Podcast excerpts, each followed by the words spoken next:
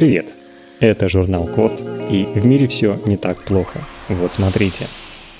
Сделали первого биоразлагаемого безбатарейного робота для исследования почвы.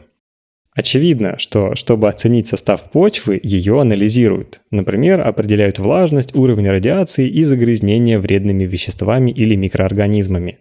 Такие исследования можно проводить в лабораторных условиях или на месте, но для этого нужно собирать образцы почвы, а затем либо везти куда-то, либо использовать сложное полевое оборудование.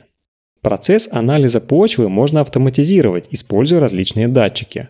Но по окончании работы их нужно либо собирать, либо оставлять в окружающей среде. При этом датчики требуют элементов питания, которые вредят экологии, начиная с процесса производства и заканчивая утилизацией. Чтобы решить эту проблему, исследователи Итальянского технического института и Тренского университета в Италии создали биоразлагаемого безбатарейного робота, который сам исследует почву.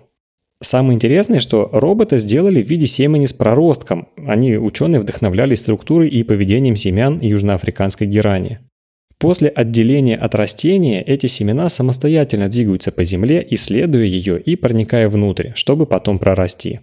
Робота сделали комбинированным методом три дэ печати и электропредения из биоразлагаемых нанокристаллов целлюлозы, полимеров окиси этилена и полиэфира. Таких биоразлагаемых и независимых роботов можно будет использовать для беспроводного исследования и мониторинга поверхности почвы. Данные получится собирать на больших площадях в течение долгого времени, что особенно удобно в отдаленных районах.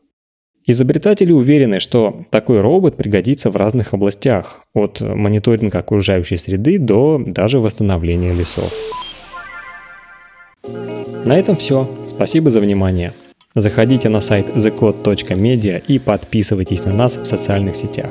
С вами был Михаил Полянин.